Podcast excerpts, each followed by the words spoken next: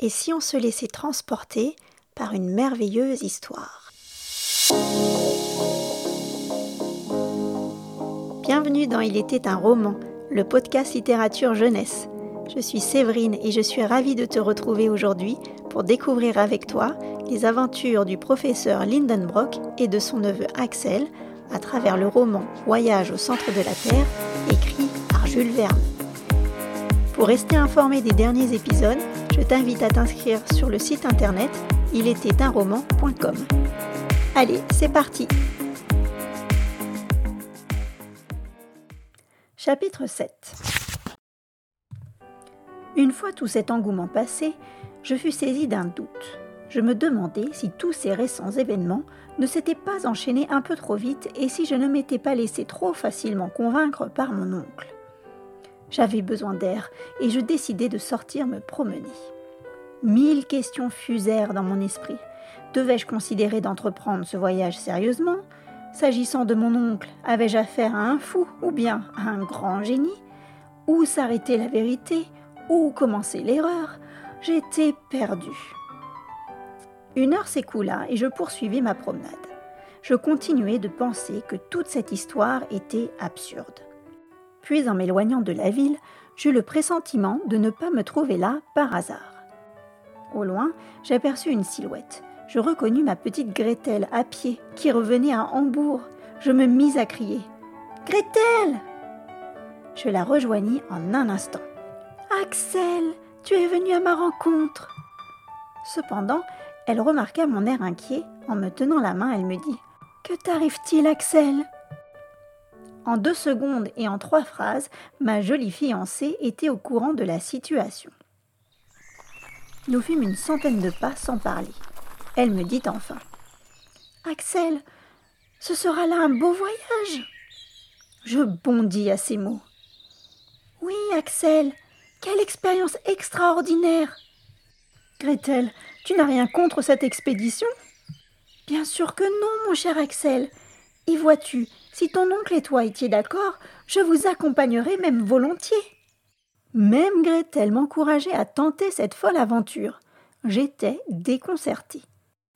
Je repris. Gretel, demain tu changeras peut-être d'avis. Demain, Axel, je dirai la même chose qu'aujourd'hui. Gretel et moi nous tenions par la main, et nous continuâmes notre chemin dans le silence. J'étais brisée par les émotions de la journée. Les calendes de juillet étaient encore loin, et d'ici là, j'espérais que mon oncle renonce à ce voyage. Nous arrivâmes à la maison la nuit tombée. Je m'attendais à trouver une atmosphère tranquille de début de soirée, mais l'impatience du professeur avait encore frappé. Il criait, s'agitait au milieu d'une équipe de porteurs qui déchargeaient ses affaires dans le couloir. La vieille servante ne savait plus où donner de la tête. Mon oncle s'écria. Axel, viens et dépêche-toi ta mal n'est même pas faite. J'étais stupéfait. Avec beaucoup de difficulté, je parvins à articuler ces mots. Nous partons donc? Oui, après demain matin, à la première heure. Il n'y avait donc plus aucun doute, et je ne pus en entendre davantage. Je m'enfuis dans ma chambre et je passai une nuit affreuse. Le lendemain, bien que fermement décidé à ne pas ouvrir ma porte, je ne pus résister à la douce voix de Gretel. Mon cher Axel, tu as meilleure mine ce matin. J'aurais tellement aimé qu'elle dise faux. Elle continua. J'ai longuement discuté avec mon tuteur. C'est un savant audacieux et son sang coule dans tes veines. Il m'a raconté tous les détails de ses projets. Il y parviendra, j'en suis certaine. Axel, c'est beau de se dévouer ainsi à la science. Cette réussite qui vous attend, monsieur Lindenbrock et toi, vous la partagerez, et à votre tour, tu seras son égal, libre de parler et libre d'agir. Ces paroles, pleines de ferveur, me ravivèrent, même si je ne voulais pas encore croire à notre départ. J'entraînai Gretel dans le cabinet du professeur. Mon oncle, dis-je, il est donc bien décidé que nous partons? Comment tu en doutes? Non, oncle, seulement, je me demandais ce qui nous presse. Mais le temps, Axel, le temps qui fuit avec une vitesse irrémédiable. On ne se rend pas si facilement en Islande. Nous devons d'abord rejoindre Copenhague, et de là, il n'y a qu'une traversée pour Reykjavik. Et alors? Et alors? Si nous attendions le 22 juin, nous arriverions trop tard pour voir l'ombre du Scartaris toucher le cratère du Sneffels.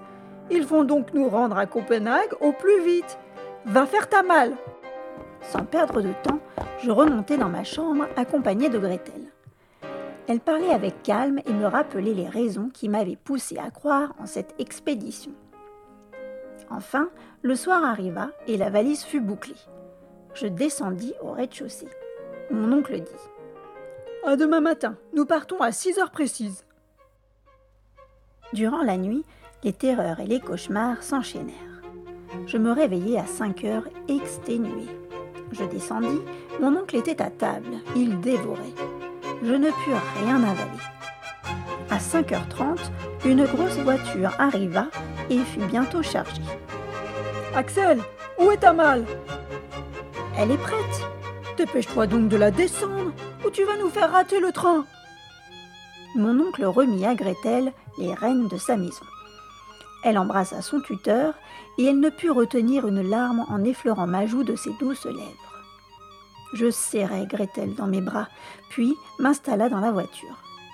Les deux chevaux attelés à notre voiture s'élancèrent au galop. Chapitre 8 À 6h30, la voiture s'arrêta devant la gare et nous prenions place dans le train, assis face à face. La vapeur siffla, la locomotive se mit en mouvement. Nous étions partis. Je n'étais toujours pas convaincu par notre aventure, mais les paysages qui défilaient sous mes yeux m'éloignaient de mes préoccupations.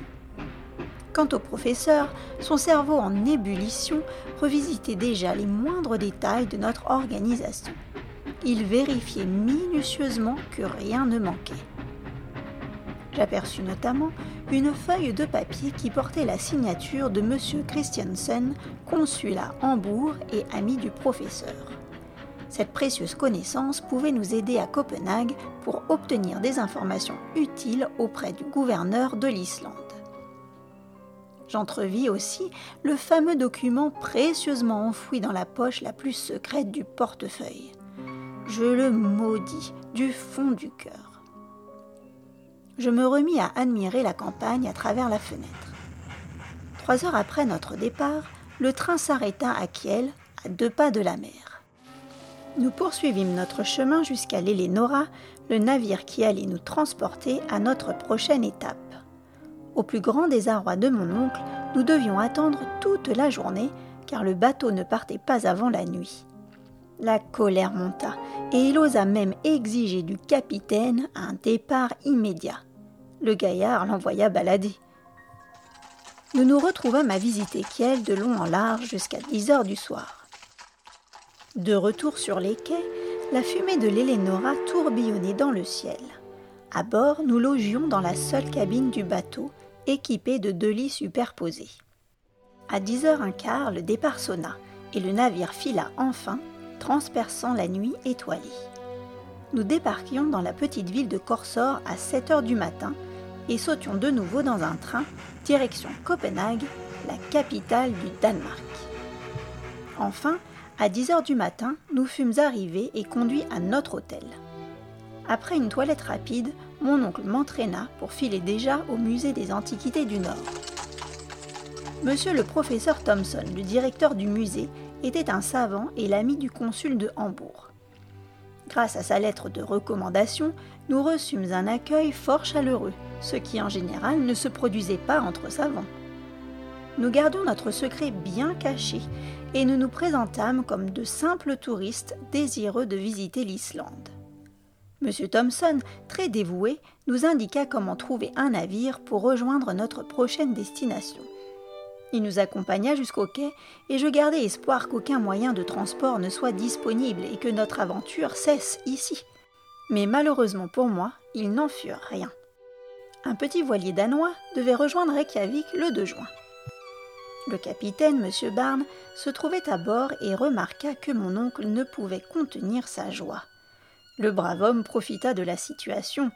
Pour lui, se rendre en Islande était affaire courante, et il n'y trouvait rien de compliqué. Mais Face à tant d'excitation et d'impatience, il ne se gêna pas pour nous faire payer le double du prix. De toute façon, cela ne nous préoccupa pas vraiment. Soyez à bord mardi, à 7 heures du matin, dit M. Barnes. Après avoir remercié M. Thompson, nous regagnâmes notre hôtel. Mon oncle répétait Tout va bien, tout va très bien. Quelle chance d'avoir trouvé ce bateau justement prêt à partir. Maintenant déjeunons et allons visiter la ville. Après un savoureux repas dans un restaurant français, nous partîmes passer le reste de la journée à arpenter les jolis quartiers de Copenhague. Comme le professeur était complètement préoccupé par notre projet, je fus pour ainsi dire le seul à se laisser distraire par notre visite. Mon regard se posait sur les monuments imposants, l'architecture soignée d'un pont datant du XVIIe siècle, ou encore le petit palais du roi, sur certains bâtiments, j'admirais des peintures ornant des murs ici et là. La journée s'acheva par un doux moment dans un magnifique parc. La nostalgie me gagna et je regrettais de ne pas partager cette délicieuse promenade avec mon adorable fiancé. Elle était loin, ma jolie Gretel. Pouvais-je espérer la revoir un jour? Si mon oncle ne remarqua rien de ces sites fabuleux, il prêta attention à un clocher situé dans l'île d'Amac, un quartier de Copenhague. Nous montâmes dans une petite embarcation pour effectuer la traversée du canal. Une fois arrivés, et après avoir sillonné quelques rues étroites, nous nous retrouvâmes devant une église ordinaire, mais dont le clocher avait éveillé la curiosité du professeur. Mon oncle dit Allez, viens, Axel, nous montons. Mais, mais j'ai le vertige Raison de plus, il faut s'y habituer. Mais. Viens, te dis-je, ne perdons pas de temps. Nous nous mîmes à grimper un escalier étroit et sinueux. Mon oncle me devançait d'un pas déterminé. Quant à moi, ma tête tournait et je le suivais loin d'être assuré. Après avoir gravi 150 marches, je sentis l'air me frapper le visage.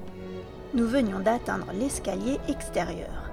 Il était doté de marches de plus en plus resserrées et nous n'en devinions même pas la fin. Je ne pourrai jamais, m'écriai-je.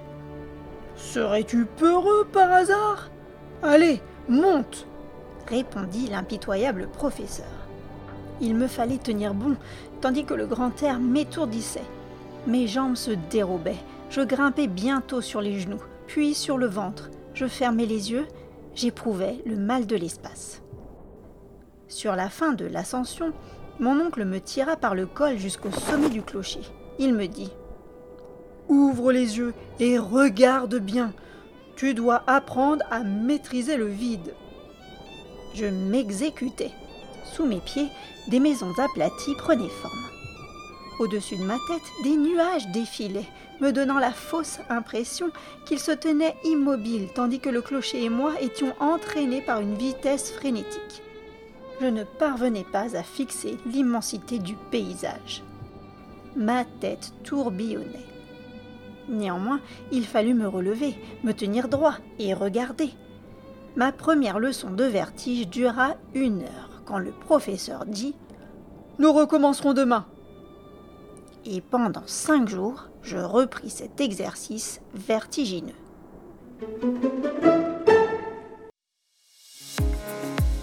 Et c'est la fin de l'histoire pour aujourd'hui. Je t'invite à revenir et à écouter très vite la suite des aventures du professeur Lindenbrock et d'Axel. Et si toi aussi tu aimes les podcasts d'Il était un roman, merci de me laisser 5 petites étoiles sur ton application podcast et viens t'inscrire sur le site internet ilétaitunroman.com. Merci pour ton écoute et à très vite